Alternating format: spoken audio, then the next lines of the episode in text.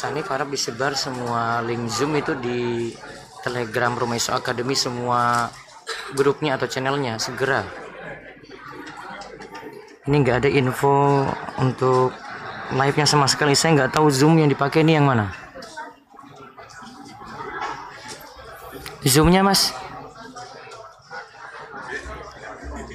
Zoomnya saya belum dapat.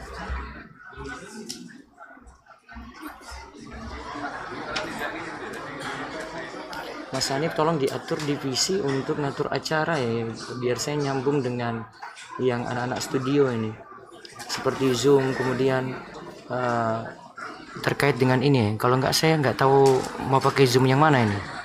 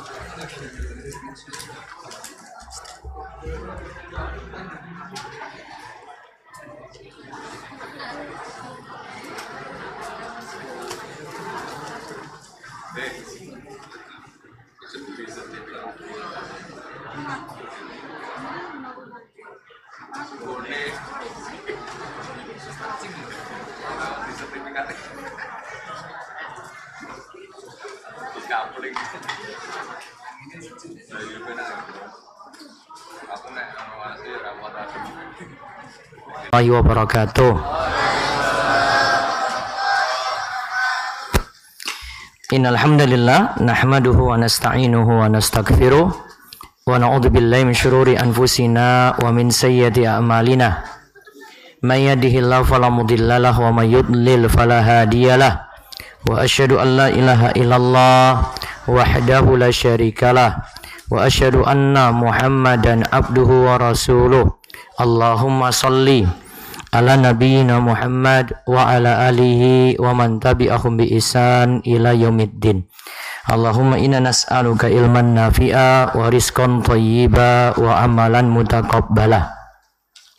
Puji syukur kita panjatkan pada Allah Selawat serta salam semoga tercurah pada junjungan kita Nabi Agung, Nabi yang mulia, Nabi kita Muhammad sallallahu alaihi wasallam. Baik, uh, Ikhwani Fiddin wa fillah Bapak dan Ibu-ibu serta jamaah sekalian yang semoga senantiasa dirahmati oleh Allah. Di kesempatan pagi hari ini 5 Muharram 1445 Hijriah di awal tahun tepatnya tanggal 23 Juli 2023 Allah Subhanahu wa taala memberikan kita nikmat sehingga di kesempatan pagi ini dan insya Allah sampai menjelang asar nanti kita akan melaksanakan uh, daurah dengan tema teman belum bayar utang di mana ini adalah buku terbaru yang kami terbitkan. Lantas nanti kita akan melihat hal-hal penting terkait dua sisi orang yang berutang maupun orang yang dipinjami utang. Dan nanti kita akan bahas solusi-solusi yang ada. Saya yakin di antara yang hadir di sini ada dua sisi masalah. Yang pertama dia berutang utangnya belum lunas-lunas.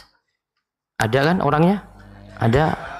Kemudian yang kedua dari sisi orang yang dipinjamkan utangnya belum balik-balik sampai saat ini. Dan orang yang kedua ini sedih terus. Ya dan dalam keadaan gelisah terus.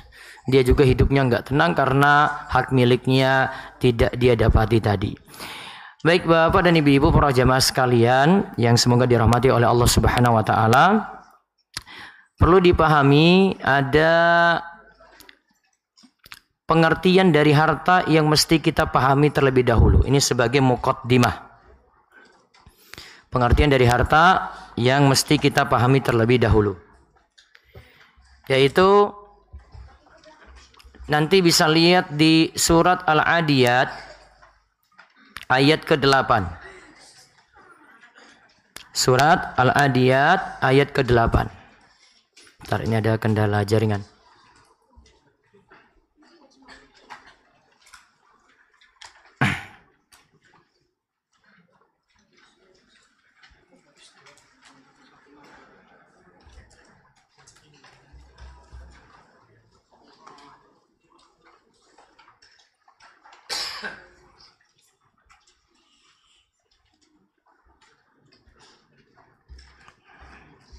Saya dijadikan co-host dulu, Mas.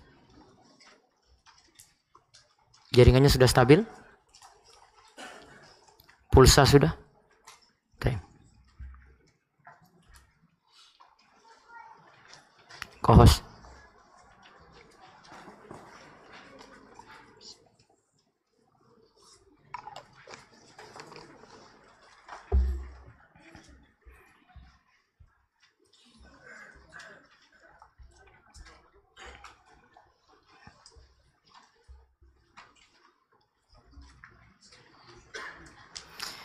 Lihat mukaddimah berikut. Allah Subhanahu wa taala itu katakan wa innahu lihubbil lihubbil khairi lasyadid. Di situ ada ada istilah sesungguhnya manusia itu pada al khair. Jadi diistilahkan di sini dalam ayat dengan al khair.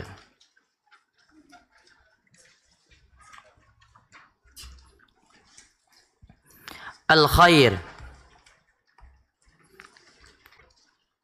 Di dalam terjemahan nanti jenengan bisa lihat itu diterjemahkan dengan harta.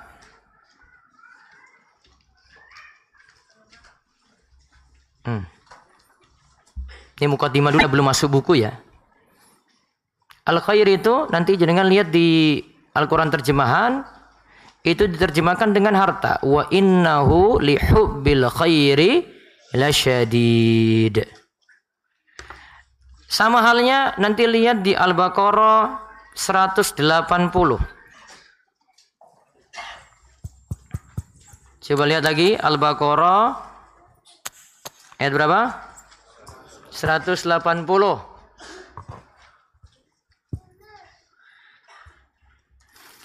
Ayat ini membicarakan tentang wasiat. Ayat ini membicarakan tentang wasiat. Ayat 180 itu sebelum ayat yang membicarakan tentang puasa. Kan ayat 183 kan ayat tentang puasa. Ya ayyuhalladzina amanu kutiba alaikumus siyam kama kutiba alal ladzina min qablikum la'allakum tattaqun. Nah, di ayat 180 itu kutiba alaikum idza hadara ahadakumul mautu in taraka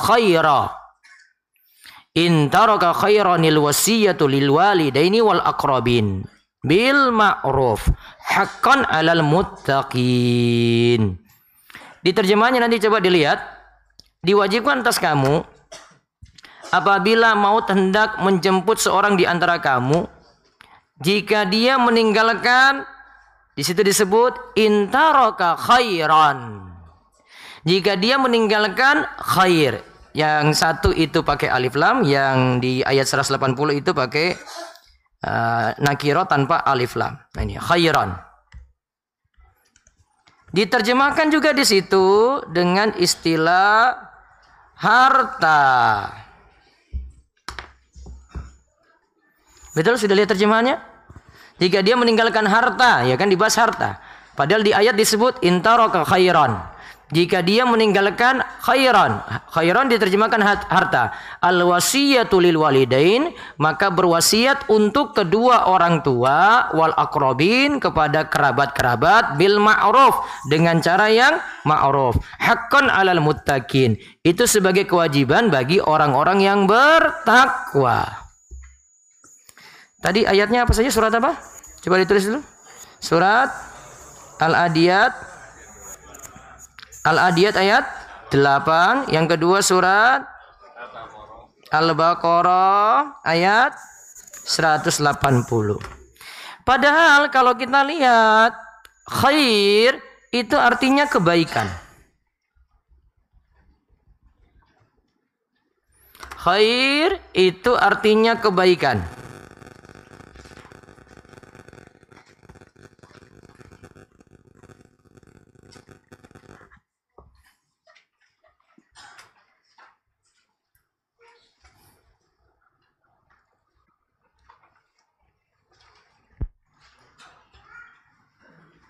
Dah?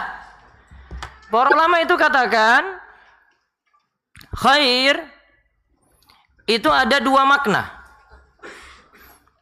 Yang pertama, kebaikan secara mutlak. Makna khair itu kebaikan secara mutlak, artinya diartikan kebaikan saja. Ini seperti kalau kita minta kepada Allah surga. Ya Allah masukkanlah aku ke dalam surga. Itu kebaikan mutlak. Artinya nggak ada sisi negatifnya. Surga nggak ada sisi kurang, nggak ada sisi negatifnya nggak ada. Sisi kurang-kurangnya nggak ada. Kurang itu di dunia. Di surga itu nggak ada kurang-kurang. Gelap itu hanya di dunia saja. Di surga nggak ada gelap lagi. Jadi nggak ada pergantian malam siang lagi itu malam siang lagi nggak ada. Karena kalau ada malam itu di surga butuh apa? Butuh matahari. Butuh lampu. Kurang berarti. Maka di surga itu kebaikan mutlak. Nggak ada sisi kurang. Terus khair ini punya makna yang kedua kebaikan yang sifatnya nisbi. Kebaikan nisbi. Nisbi ini artinya relatif.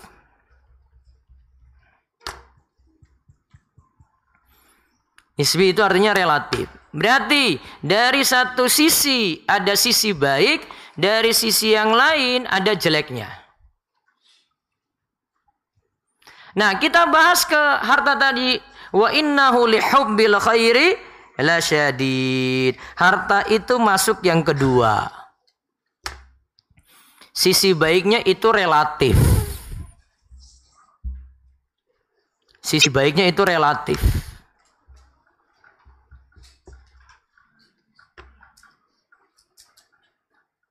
Jadi harta itu bukan kebaikan mutlak, artinya seluruh sisinya baik semuanya. Ini dima dulu ini. Soalnya kita hari ini bahas duit ini, masalah duit ini. Matanya biar menak, melek ini nanti. Ini lagi bahas duit ini hari ini. Kalau nggak kasih dima ini, pikirannya itu nggak puas terus itu. Kurang, kurang, kurang terus. Karena yang kita kejar itu harta, itu sifatnya nisbi. Relatif. Oh, bagi kamu itu baik, bagi ini enggak. Oh ini kalau dikasih ke tempat ini nanti baik-baik saja namun dikasih ke tempat ini wah bisa bertengkar. Kalau bahas surga nggak ada sisi kurang Bapak Ibu. Betul nggak? Nggak ada sisi kurang tadi seperti penjelasan ini baru penjelasan global aja tadi. Namun kalau bahas harta, ah, sifat kebaikannya itu nisbi relatif. Kalau dari sisi ini saya sudah kebaikannya itu relatif, tapi orang ini tujuannya di sini semuanya ini. Coba renungkan Al-Baqarah ayat 180. Baik, saya buka di Mbah Google ini biar dia kasih tahu Al-Baqarah ayat 180. Hmm. Ini lagi bicarakan apa ini? Kutiba alaikum idza hadara hadakumul mautu in taraka khairanil wasiyatu lil walidaini wal aqrabin bil ma'ruf. Diwajibkan atas kamu apabila seorang di antara kamu kedatangan tanda-tanda maut. Berarti apa? Mau menjelang mati. Istilah kita apa? Sakratul maut. Jika ia meninggalkan khairan, khairan tadi diterjemahkan apa? Harta. Jika dia meninggalkan harta, tuh. Setelah itu kalimat selanjutnya bahas al wasiyatu lil walidain. Hendaklah memberi wasiat kepada orang tua maupun kerabat wal akrobin bil ma'ruf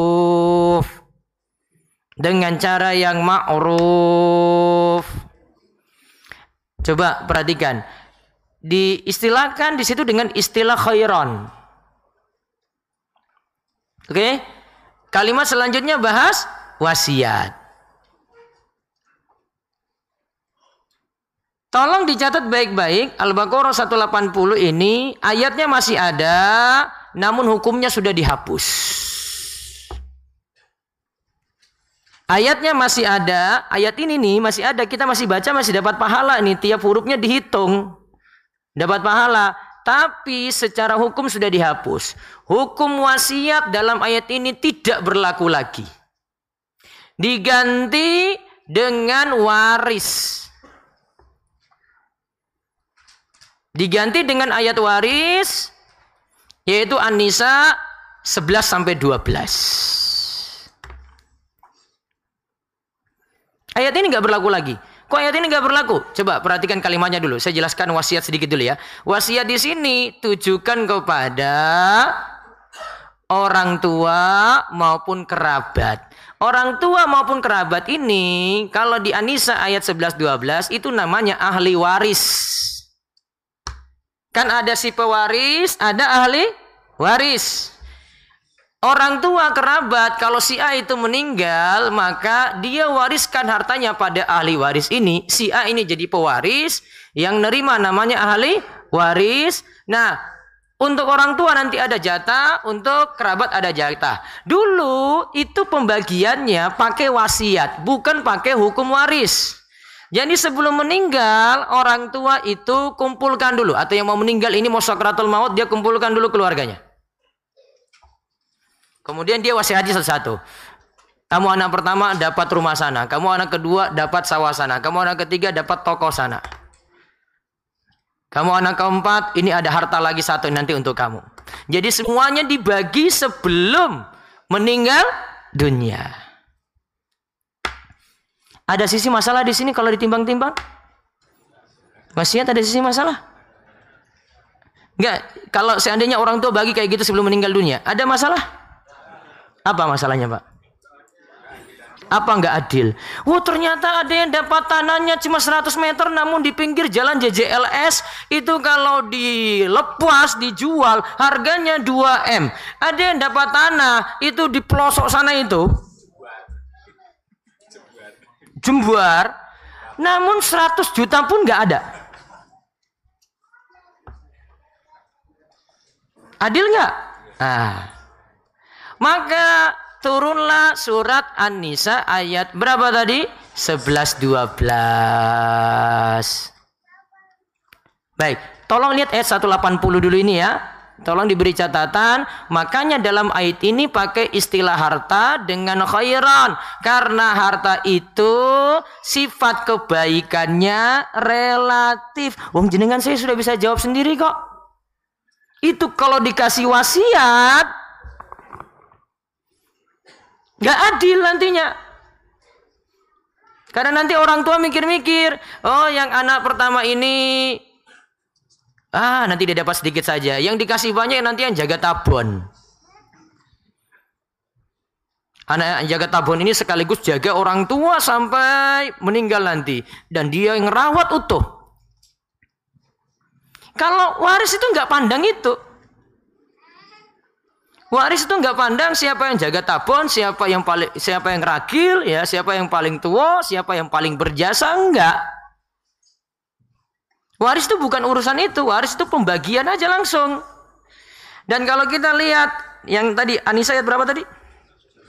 Nah, lihat awalnya saja.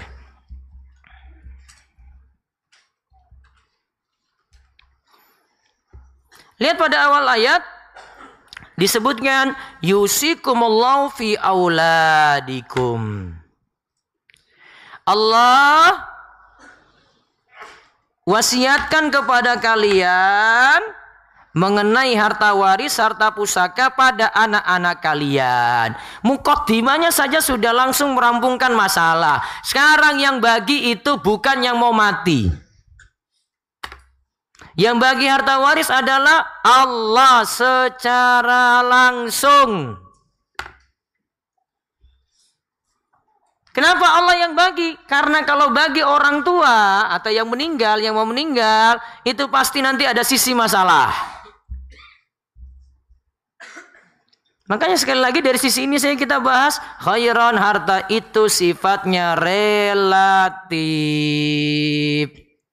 Relatif apa? Kebaikannya. Maka akhirnya dirampungkan dengan ayat waris ini. Sehingga tidak boleh orang tua wasiat kayak tadi lagi. Maka dari ayat ini ada hadis lagi. Nabi Shallallahu Alaihi Wasallam mengatakan, la wasiyata lil warithi. Tidak boleh ada wasiat kepada ahli waris. Ahli waris tidak boleh dapat wasiat. Maka hadis ini sama menghapus Al-Baqarah 180 tadi. Al-Baqarah 180 tidak berlaku. Kenapa? Karena ayat itu bilang wasiatnya untuk orang tua untuk kerabat. Hadis katakan la wasiyata lil warisi. Tidak ada wasiat untuk ahli waris. Terus ahli waris dapat apa? Dapat jatah waris di surat An-Nisa 11 12. Terus yang dikasih wasiat siapa? Yang bukan jadi ahli waris. Yang bukan jadi ahli waris. Walaupun itu kalau mau dihitung-hitung masih cucunya. Saya mau kasih contoh. Mungkin di pikiran jenengan ini dapat, tapi kalau hitungan waris nggak dapat. Contoh. Si A meninggal dunia. Hmm. Si A meninggal dunia ya. Kemudian ada ahli warisnya anak laki satu, anak perempuan satu. Oke. Okay. Anak laki-laki ini punya anak lagi. Anak laki-lakinya satu lagi, terus anak perempuannya satu. Oke, sudah? Lantas di sini punya anak lagi. Anak laki-laki satu apa istilahnya untuk anak laki-laki satu yang punya sebelah kanan tadi cucu ya berarti sini kita namakan cucu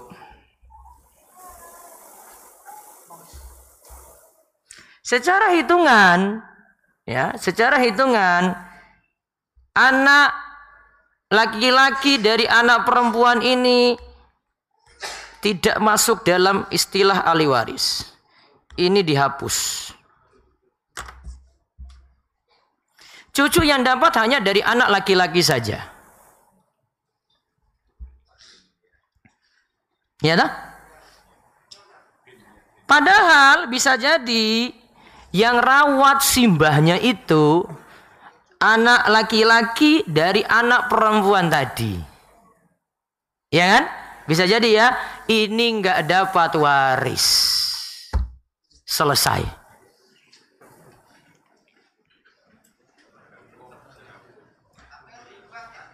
Sebentar.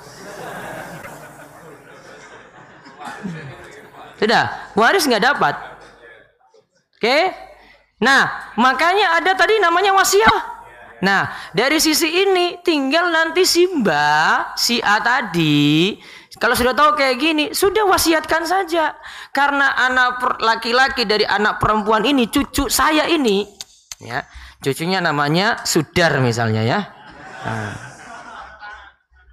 Hmm. Tuh. Karena si sudar ini yang rawat kan jatah waris kan nggak dapat toh. Sudah sebelum meninggal dia pesan saya wasiatkan dia kumpulkan orang-orang dulu soalnya kalau wasiat tuh nggak ngomong ke orang lain nanti jadi masalah lagi tuh dia kumpulkan yang jadi ahli waris dia bilang nanti si sudar itu tolong nanti saya wasiatkan sawah yang di sana itu jadi milik dia Alhamdulillah.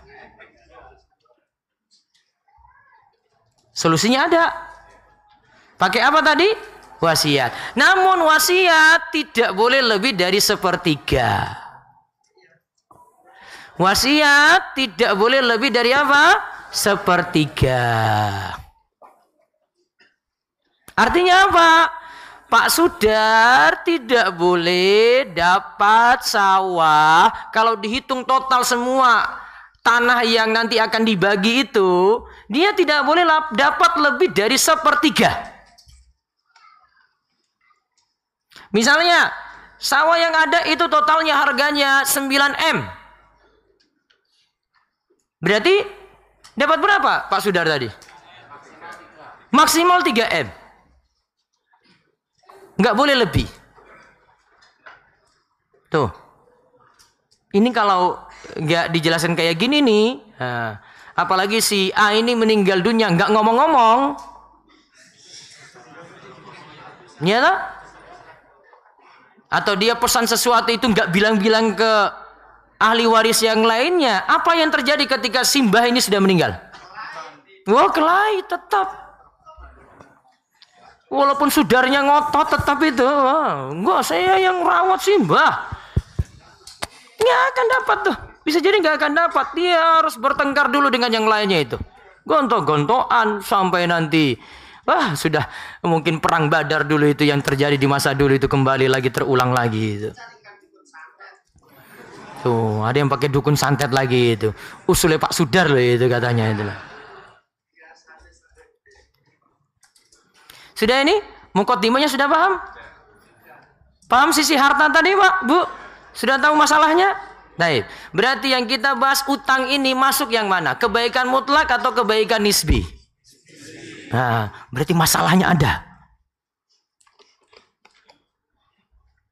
Berarti hari ini kita bahas masalah tuh. Iya kan? Bahas masalah. Dan saya mohon maaf nanti kalau ada yang kesinggung, tersinggung, saya mohon maaf sekali. Ya. Ya.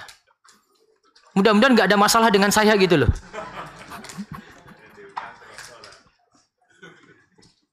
Kemarin ada Ya pokoknya ada ada yang dekat dengan saya lah.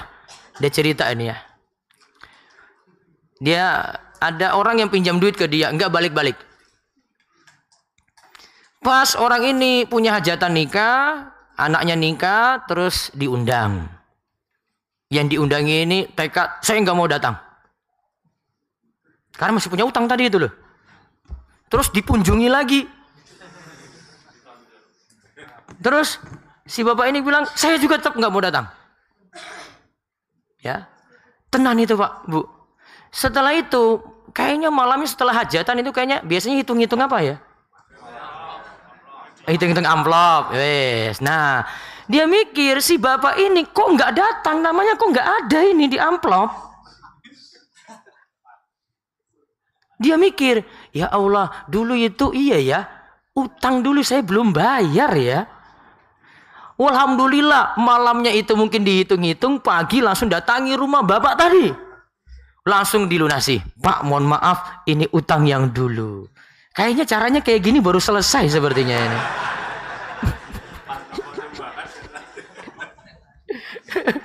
Hah? Paham nggak cari caranya?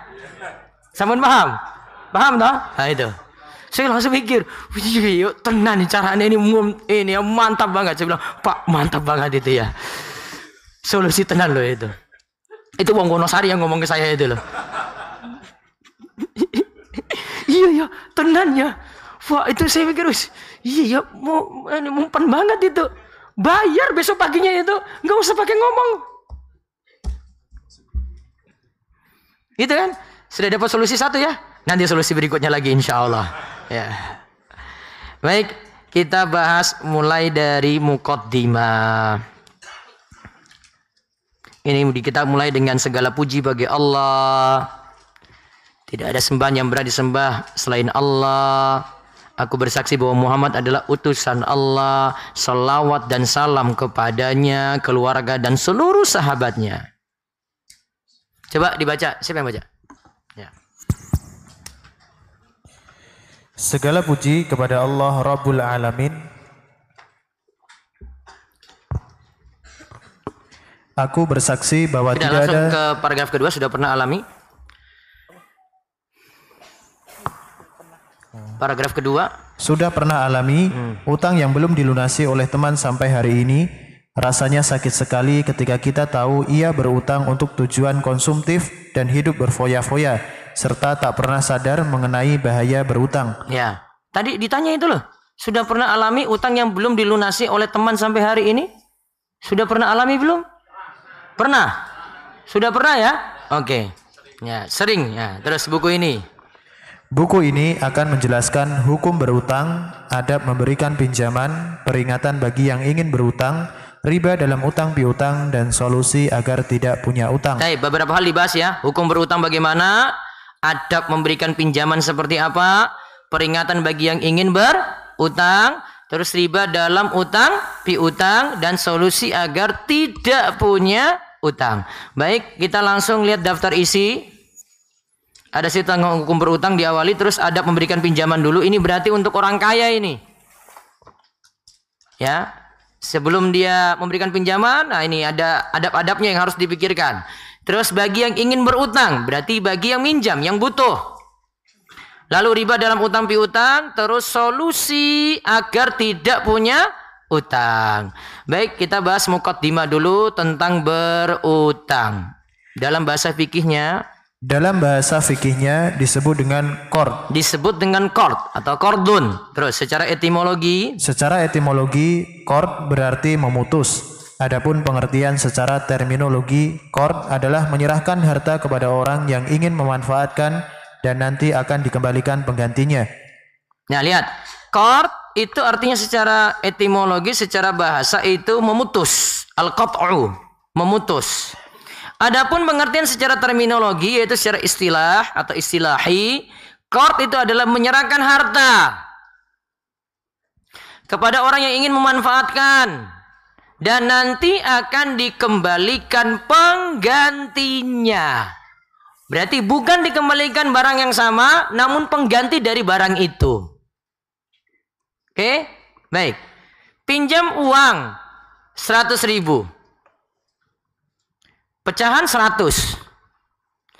Uang itu silahkan dipakai, ya kan? Silakan dimanfaatkan. Terus nanti kembalinya uang itu atau uang lain? Uang lain. Bisa jadi dia kembalikan dengan pecahan 50 ribu. Dua. Ya kan? Dikembalikan dengan pecahan. Ini namanya kordon, namanya utang. Terus pembahasan? Pembahasan utang piutang ini terdapat dalam Al-Quran dan As-Sunnah serta ijma atau kesepakatan para ulama. Baik, kita awali dengan hukum berutang terlebih dahulu bagi si kreditur dan bagi debitur. Satu, Bagi yang memberi pinjaman atau kreditur, hukumnya sunnah. berarti sunnah memberikan pinjaman. Tolong diberi catatan di situ, bukan wajib. Ini apa di sini? Bukan wajib. Jadi kalau orang datang minta pinjaman ke kita, apakah wajib dibantu? Wajib dibantu? Tidak. Sunnah dibantu? Sunnah. Ingat kalimatnya ya. Apakah wajib dibantu? Tidak. Disunahkan untuk dibantu dengan berikan pinjaman? Iya.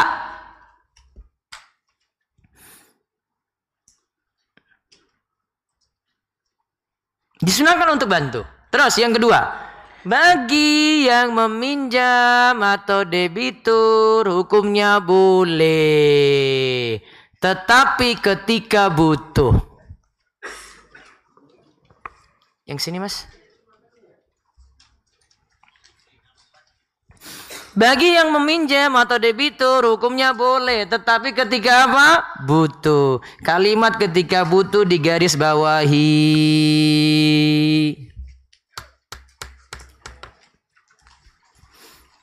Berarti untuk kebutuhan penting-penting saja. Bukan untuk gaya hidup. Bukan untuk tambah gaya.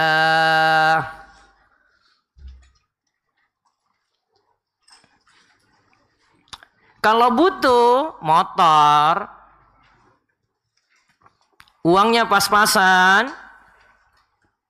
taruhlah 8 juta punya. Bisa beli motor?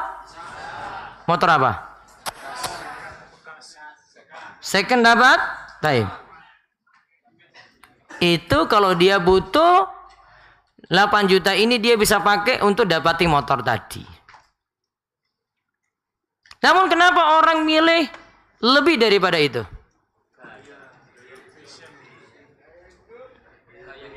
Gaya hidupnya kenapa? Coba kalau dia pakai motor second tadi ya, terus datang, wah isin tenan Ustaz saya Ustaz, muka saya taruh di mana? Ya mukamu ditetap di mukamu situ nggak berubah-berubah juga. Yang ireng ya tetap ireng, yang glowing ya tetap glowing itu aja sudah. Nggak ubah-ubah. Itu cara mikir kita itu. Maka boleh berutang silakan, boleh meminjam, boleh dapat pinjaman, boleh. Tetapi ketika apa? Butuh. Sekarang kita bahas hukum berikan pinjaman sini adalah sunnah dari Abu Hurairah radhiyallahu anhu Nabi sallallahu alaihi wasallam bersabda man nafasa an mu'minin kurbatan min kurabi dunya nafasallahu anhu kurbatan min kurabi yaumil qiyamah. Barang siapa yang meringankan sebuah kesusahan atau kesedihan seorang mukmin di dunia, Allah akan meringankan kesusahannya pada hari kiamat. Nah, siapa yang bantu kesusahan seorang mukmin di dunia, termasuk memberikan pinjaman ya, dalam hal utang dia butuh bantuan kita bantu. Allah akan meringankan kesusahannya pada hari kiamat. Sekarang yang kedua hukum berutang adalah boleh ketika butuh. Hadisnya panjang ini dari Abu Hurairah radhiyallahu anhu. Rasulullah SAW itu katakan, karena yu'tabir rajul al mutawafa alaihi dain fayas'alu hal taro kalidainihi fadlan fa in huddisa annahu taro kalidainihi wafaan sallah wa illa qala lil muslimin lil muslimin sallu ala sahibikum falamma fatahallahu alaihi al futuh Qal ana aula bil mu'minina min anfusihim. Faman tuwfiya minal mu'minin fataraka dainan fa alayya qada'u wa man taraka malan fali warasatihi. Baca. Dari Abu Hurairah radhiyallahu anhu, Rasulullah shallallahu alaihi wasallam pernah dihadirkan di hadapan beliau jenazah yang masih memiliki utang. Beliau bertanya ketika itu, apakah ia meninggalkan harta untuk melunasi utangnya? Jika beliau dikabarkan bahwa orang tersebut meninggalkan utang dan ada harta yang bisa melunasinya, Nabi Shallallahu Alaihi Wasallam mensolatkannya. Lantas beliau mengatakan pada lainnya, solatkanlah sahabat kalian. Setelah Allah memberikan kemenangan dalam beberapa peperangan, Nabi Shallallahu Alaihi Wasallam mengatakan, saya yang lebih berhak pada kaum mukminin daripada diri mereka sendiri. Siapa saja yang meninggal dunia lantas meninggalkan utang, aku yang nanti akan menanggungnya. Artinya Nabi SAW yang akan lunasi utangnya. Itu kalau Nabi Muhammad masih hidup. Insya Allah ya Nabi tanggung utang-utang lunas loh Pak Bu. Terus sedangkan Sedangkan hartanya yang ditinggalkan biarlah untuk ahli Masya warisnya. Allah. Berarti utangnya dilunasi, harta yang sisa nanti silakan dibagi untuk ahli warisnya. Itu ketika Nabi Muhammad Sallallahu Alaihi Wasallam masih hidup. Sekarang mikir sendiri Pak Bu. Nggak ada yang bisa lunasi lagi kayak gini. Ini kalau ini Nabi yang nanggung ini. Nah coba lihat tadi cerita sebelumnya. Nabi ketika lihat ada yang masih punya utang, apakah ia meninggalkan harta untuk melunasi utangnya? Jika beliau dikabarkan bahwa orang tersebut meninggalkan utang dan ada harta yang bisa melunasinya, beliau sholatkan. Namun kalau tidak, beliau katakan yang lainnya untuk menyolatkan jenazah tadi. Berarti untuk menyolatkan dan tidak, Nabi Shallallahu Alaihi Wasallam lihat dari punya utang atau tidak. Terus dalil lainnya. Dalil lainnya, Nabi Shallallahu Alaihi Wasallam tidak mengalihkan pada utang bagi yang tidak memiliki mahar saat nikah. Mahar berarti mas kawin ya. Terus, namun Namun beliau Shallallahu Alaihi Wasallam mengalihkan pada cincin besi. Setelah itu beralih pada Al-Quran yang ia miliki. Nah, waktu ada seorang yang ingin nikah, kemudian dia tidak punya harta yang cukup, ditanya-tanya sampai pada cincin besi. Apakah punya ataukah tidak? Ya. Namun beliau tadi beliau sarankan tadi tidak cari utangan di sini untuk maharnya. Tapi cari yang paling dia mudah dapati sampai cincin besi. Kalau memang ada itu saja yang dijadikan mahar. Maka dulu Nabi SAW lihat kondisi orang dari sisi mahar. Makanya kan Nabi SAW pernah mengatakan mahar yang terbaik itu adalah aisaruha yang paling memudahkan. Maka kayaknya hadis ini yang kita praktekkan terus sampai saat ini nih. Orang-orang Indonesia apalagi itu. Maharnya super murah. Berapa maharnya? Seperangkat alat sholat. Apalagi orang Jawa. Murah banget. Belum kena namanya panaik itu. Hmm, kalau panaik itu sudah beda lagi loh Pak Bu itu. Itu loh, si laki-laki nanggung semuanya itu. Ini nggak ada sini panaik-panaik kan? Nah, nggak ada. Itu kalau anaknya yang putri ini sudah S1, wow panaiknya naik. Tambah lagi sudah naik haji, panaiknya naik lagi. Tambah lagi sudah S2, naik lagi. Hmm, orang payu memang ya Pak. Tapi dari sisi ini maaf ini ya. karena saking murahnya, karena dianggap murah, Makanya banyak bapak-bapak itu yang pingin rabi meneh. Kan cuma apa tadi mas kawinnya? Nah, gampang pak. Namun coba kalau sebelum maju ke mertua terus nanti dia sudah tahu nanti mertuanya nanya kan ya. Kamu punya rumah berapa? Mau berani cari lagi? Wis kapok Ustaz. Ya. Saya harus kasih rumah lagi berarti. Maka itulah bedanya orang sini sama orang Arab. Orang Arab itu uh, mas kawinnya mahal sekali. Waktu ajian kemarin saya sempat diskusi sama ada tentara. Saya karena saya lagi nunggu jamaah tawafnya itu belum selesai-selesai. Saya nunggu terus saya ngobrol dengan orang ini. Ada polisi di situ. Saya tanya, umurmu berapa? Ya, 32 tahun. Ya. Hah? 32 tahun? Sudah nikah apa belum? Belum. Ya Allah, badan besar kayak gini belum nikah-nikah juga. Terus apa kesulitanmu? Gajimu berapa sih? Ya gajinya lumayan. Kalau gajinya mau dirupiahkan itu 40 juta lah. Polisi loh ini. Tapi maharnya juga mahal. Ya, maharnya itu mahal. Kalau mau dirupiahkan ya 100 sampai 200 juta itu.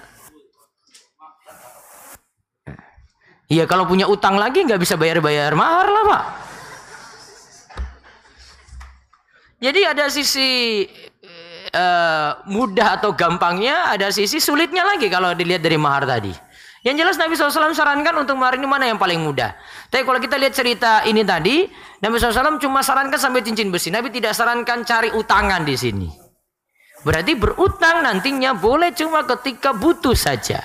Terus yang berikutnya lagi, hadis yang dimaksud adalah Hadis yang dimaksud adalah dari Sahal bin Sa'ad radhiyallahu anhu bahwa ada seorang wanita yang menawarkan dirinya untuk dinikahi Rasulullah sallallahu alaihi wasallam. wanita itu boleh tawarkan pada Rasulullah sallam bahwasanya dia minta pada Rasul nikahi saya. Dia tawarkan diri pada Rasul ketika itu. Itu boleh. Terus namun namun beliau tidak tertarik dengannya. Nah, namun Rasulullah SAW tidak tertarik. Lalu Hingga ada salah seorang lelaki yang hadir dalam majelis tersebut meminta agar Nabi Shallallahu Alaihi Wasallam menikahkan dirinya dengan wanita tersebut. Nah, ada laki-laki bilang sudah Rasulullah saya saja nikah dengan dia gimana gitu. Ya Rasulullah SAW langsung tanya lagi. Lihat langsung terjemahannya di halaman berikutnya. Apakah Apakah engkau punya sesuatu untuk dijadikan mahar? Nah, terus tidak. Tidak demi Allah, wahai Rasulullah. Nah, jadi mau nikah, coba lihat nih ya. Mau nikah, mahar nggak punya, alias modal nggak punya, nekat. Tapi kalau laki-laki zaman sekarang kayaknya nggak mau maju ini kayak gini nih. Ini nekat banget loh ini. Ditanya Rasul punya mahar nggak? Nggak ada wahai Rasulullah. Terus Rasulullah SAW masih tanya lagi. Pergilah ke keluargamu, lihatlah mungkin engkau mendapatkan sesuatu. Pinta Rasulullah Shallallahu Alaihi Wasallam. Terus, laki-laki itu pun pergi. Tak berapa lama ia kembali. Demi Allah, saya tidak mendapatkan sesuatu pun. Ujarnya. Rasulullah Shallallahu Alaihi Wasallam bersabda, carilah walaupun hanya berupa cincin besi. Nah, disuruh cari sesuatu. Carilah berupa cincin besi. Namun ingat, ini orang susah. Jenengan jangan pakai dalil ini. Eh, Mas Joko. Jangan pakai dalil ini. Datang ke mertua bawa dalil lagi. Apa ini uh, maharmu? Oh, Rasulullah SAW sarankan cincin besi, Pak. Malu-maluin. Ini orang susah dari awal kan ditanya ada mahar enggak? Enggak ada. Ente bisa beli mahar enggak? Bisa. Bu kasih sesuatu yang berharga gitu loh. Jangan pakai cincin besi lagi. Ini ceritanya ada, jangan ujuk-ujuk sampai sini nanti. Wah, cincin besi aja. Enggak. Terus lagi-lagi itu pergi. Laki-laki itu pergi lalu kemudian tak berapa lama ia kembali. Oke, Demi terus? Allah, wahai Rasulullah, saya tidak mendapatkan walaupun cincin dari besi. Coba lihat, kere itu berarti cincin besi saja nggak punya. Bukan cincin emas loh ini, cincin besi saja nggak punya. Lalu, Tapi ini sarung saya. nah, malah tawarkan sarungnya. Terus, Setengahnya untuk wanita ini. ya coba ceritanya apa? Ini mahar wahai Rasulullah, separuh nanti jadi mahar, berarti untuk wanita ini, separuh ya untuk saya. Ya Allah susah tenan loh ini. Cuma punya sarung. Terus, Apa yang dapat kau perbuat dengan izarmu atau sarungmu? Jika engkau memakainya, berarti wanita ini tidak mendapat sarung itu. Dan jika dia memakainya, berarti engkau tidak memakai sarung Nah, itu. taib. Kalau itu berarti untuk separuh-separuh. Kalau si wanita pakai, kamu nggak pakai sarung. Iya kan? Kalau nanti dia pakai, istrimu nggak bisa pakai. Gimana coba? Nah, terus laki-laki itu pun duduk. Laki-laki itu pun duduk hingga tatkala telah lama duduknya ia bangkit. Terus? Rasulullah Shallallahu Alaihi Wasallam melihatnya berbalik pergi, maka beliau Kasihan banget. Rasulullah prihatin banget. Ingin selesaikan masalah jomblo yang satu ini. Ya, terus. Ketika ia telah ada di hadapan Rasulullah Shallallahu Alaihi Wasallam, beliau bertanya, apa yang kau hafal dari Al-Quran? Apa yang kau hafal dari Al-Quran? Tanya hafalannya.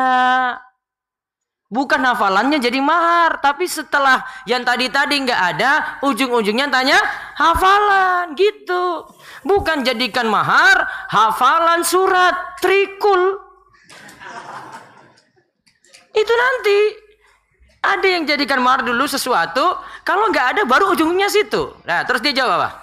Saya hafal surah ini dan surah itu. Nah, tapi ini ada cerita lainnya ya di sini ya. Dia itu hafalnya itu surat Al-Baqarah. Dan ada tambahannya. Jadi ja- bayangan jenengan, oh itu paling ini surat kul-kula yang sama dengan saya. Ini. Eh, itu ente bukan dia. Kok samakan dengan jenengan itu loh? itu kan ki- kita, dia ya beda lagi. Al-Baqarah dia hafal. Terus, Benar-benar engkau menghafalnya di dalam hatimu, tegas Rasulullah Shallallahu Alaihi Wasallam. Iya, jawabnya. terus. Bila demikian, baiklah. Sungguh aku telah menikahkan engkau dengan wanita ini dengan mahar berupa surah-surah Al-Quran yang engkau hafal. Kata Rasulullah Shallallahu Alaihi Wasallam. Tapi di situ para ulama katakan bukan dia setor hafalan, tetapi yang tepat di sini adalah hafalannya itu dia nantinya ajarkan pada istrinya. Berarti yang dia beri pada istrinya jasa mengajarkan Al-Qur'an. Jasa mengajarkan Al-Quran Maka mahar itu bisa berupa materi maupun jasa Bisa. Misalnya dia datang ke mertua, mertuanya punya toko, dia nggak punya modal apa-apa, cuma modal glowing saja putih, ya nggak ada modal nih. Terus dia bilang, Pak, mahar saya, saya kerja di tempat bapak, saya nggak usah digaji. Oh gitu, Alhamdulillah. Wah enak itu, sudah kamu kerja di saya aja gitu. Nah itu jadi maharnya, berarti jasa kerja. Ya nah? Jasa kerja. Bisa nggak? Bisa berupa jasa sama dengan ini. Terus lihatlah. Lihatlah, dalam hadis Nabi Shallallahu Alaihi Wasallam tidak menyuruh mencari utang untuk menikah. Namun beliau menyuruh mencari mahar dengan suatu yang murah seperti cincin besi hingga pada hafalan Al-Quran. Artinya, janganlah kita bergampang-gampangan dalam berutang kecuali butuh saja. Nah, makanya tadi tidak diceritakan situ cari utangan. Di sini katakan janganlah kita bergampang-gampangan dalam berutang kecuali butuh saja. Terus lihat lagi kisah Rasul SAW yang berutang dari Aisyah radhiyallahu anha. Ia berkata, "Anna Nabiy sallallahu alaihi wasallam ishtara ta'aman min Yahudiyin ila ajalin wa rahanahu dir'an min hadidin." Nabi Shallallahu Alaihi Wasallam pernah membeli makanan dari orang Yahudi secara tidak tunai atau utang. Lalu beliau Shallallahu Alaihi Wasallam memberikan gadaian berupa baju besi. Oke, lihat di sini ya. Rasulullah SAW berutang pada siapa? Pada siapa? Yahudi. Berarti berutang pada non Muslim boleh. Terus yang kedua, Rasul berutang nggak? Berutang. Pernah Rasulullah SAW berutang. Namun, lihat lagi kalimat lanjutannya. Rasul berutang namun kasih gadaian. Apa gunanya gadean di sini? Nanti akan kita bahas. Apa gunanya gadean? Penjamin kalau utangnya nggak lunas, barang gadean ini bisa dijual untuk lunasi utang tadi. Terus ini juga jadi dalil bahwa Ini juga dari- jadi dalil bahwa Nabi Shallallahu Alaihi Wasallam itu berutang, tetapi beliau memberikan jaminan gadai. Nah, beliau Coba- berikan jaminan gadai. Itu ya catatannya kalau mau beri pinjaman pada orang, bo ada jaminan gitu loh. Jangan cuma modal percaya. Jangan cuma modal kasihan. Jangan cuma modal prihatin sama orang. Kalau pinjaman loh ini pinjaman. Karena rata-rata dengan modal kasihan, prihatin, biasanya nggak balik. Betul apa betul? Ya si itu nekat memang pak.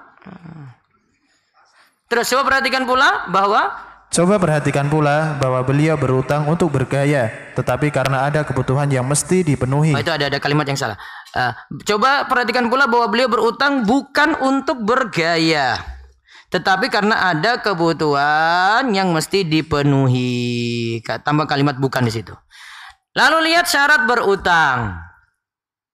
Satu, jumlah dan sifat utang harus diketahui agar jelas ketika pengembalian dan tidak ada gharar Baik, atau jumlah ketidakjelasan. utang harus jelas dan tidak ada goror. Yang kedua, Yang melakukan akad adalah yang telah diizinkan oleh syariat, balik, berakal, merdeka, rasyid, dan memiliki harta. Nih, jadi yang berutang ini sudah balik.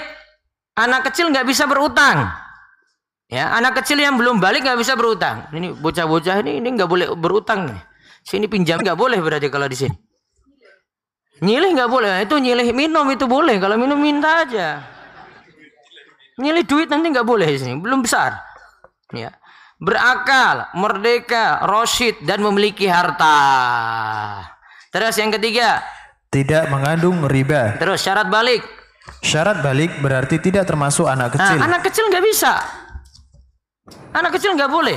Datang ke warung, bu, saya utang dulu. Oh, nggak boleh. Anak kecil kok.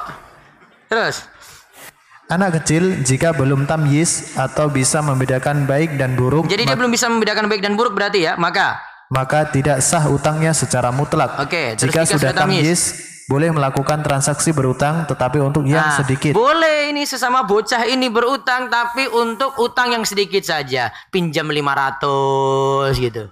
Bukan pinjam 5 juta.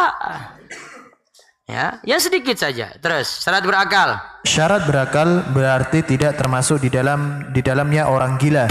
Orang gila tidak sah dalam berutang. Nah, orang stres, orang gila tidak sah dalam berutang. Terus syarat merdeka. Syarat merdeka berarti tidak termasuk budak. Budak barulah sah berutang jika mendapatkan izin dari Nah, tuannya. kalau ada budak di dunia perbudakan dulu ya, dia boleh berutang jika mendapatkan izin dari tuannya. Terus, Syarat rasyid berarti tidak termasuk di dalamnya safih. Safih maksudnya tidak bisa safi, mem- safi, ya. Terus safi, Safih maksudnya maksudnya tidak bisa memegang harta dengan baik. Safih tidak sah berutang kecuali dalam perkara yang ringan saja menurut syariat. Syafi ini lawan dari Roshid. Syarat berutang itu harus Roshid. Roshid itu adalah dia bisa memegang harta dengan baik. Bukan tiba-tiba pegang uang, uang gak jelas tuh mau ke mana tuh uang itu. Karena ada orang itu pegang uang, uang tiba-tiba habis gitu saja itu. Dia tidak disebut Roshid, dia itu masih Safi. Safi nggak boleh untuk masalah utang tadi. Terus syarat berikutnya lagi syarat memiliki harta. Syarat memiliki harta berarti yang bukan pemilik harta tidaklah sah. Jika ada yang memberikan pinjaman dari harta orang lain, haruslah dengan izin orang yang memiliki harta. Nah, syarat memiliki harta berarti bukan pemilik harta tidaklah sah. Jika ada yang memberikan pinjaman dari harta orang lain, haruslah dengan izin orang yang memiliki harta. Pinjam motor itu masuk utang piutang atau tidak? Pinjam motor teman, terus kembalikan lagi. Masuk kordun atau tidak? Kenapa? Hah? Pinjam motor ganti motor lain atau motor yang sama balik? Motor yang sama balik, maka tidak masuk dalam istilah kordun. Lalu yang terakhir untuk sesi pertama ini mengembalikan utang dengan yang semisal. Imam Syairazi rahimahullah menyatakan wa yajibu alal mustaqrid raddul misli fima lahu mislu li anna muqtadal qard raddul misli. Baca. Wajib bagi yang meminjam mengembalikan utang seperti awal ia dapatkan karena berutang itu wajib mengembalikan yang semisal. Oke, terus Ibnu Taimiyah rahimahullah mengatakan al-qardu mujibu raddul misli. Berutang itu berutang itu diwajibkan mengembalikan yang semisal. Ibnu Taimiyah juga menyebutkan al-qard fa innahu la yajibu fi illa raddul misli bila ziyadatin. Utang piutang haruslah dikembalikan semisal tanpa ada tambahan. Ibnu Taimiyah lagi contohkan annahu fil qardi yajibu fi raddul misli wa idza iktarada hayawanan radda mislahu. Utang piutang mesti dikembalikan dengan yang semisal. Jika yang dipinjam adalah hewan, maka dikembalikan yang semisal pula. Nah, terus Syekh Khalid Al-Musyaiki menyatakan bahwa peminjam wajib mengembalikan utang dengan yang semisal. Namun jika terjadi sengketa boleh mengembalikan dengan sesuatu yang punya nilai sama dengan pinjaman tadi. Taib, lihat. Saya kasih satu contoh. Kemarin ada yang nanya saya. Si ibu ini dia di Indonesia, temannya lagi haji.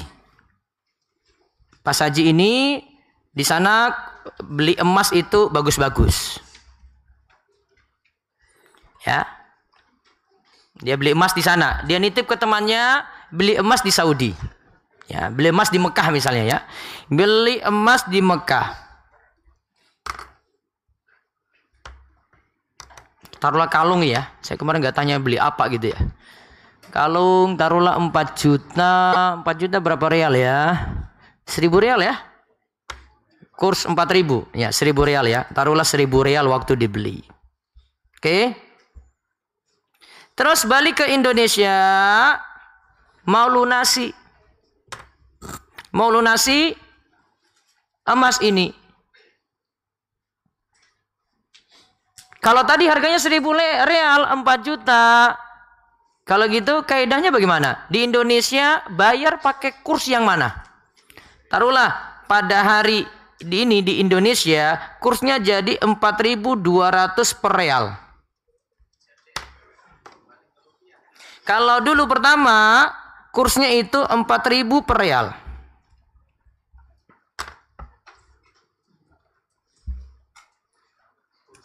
Kaidahnya tadi ya, utang itu harus dikembalikan rodul misli. Kembalikan yang semisal lah. Baik, diingat aja. Ini utang emas atau utang real?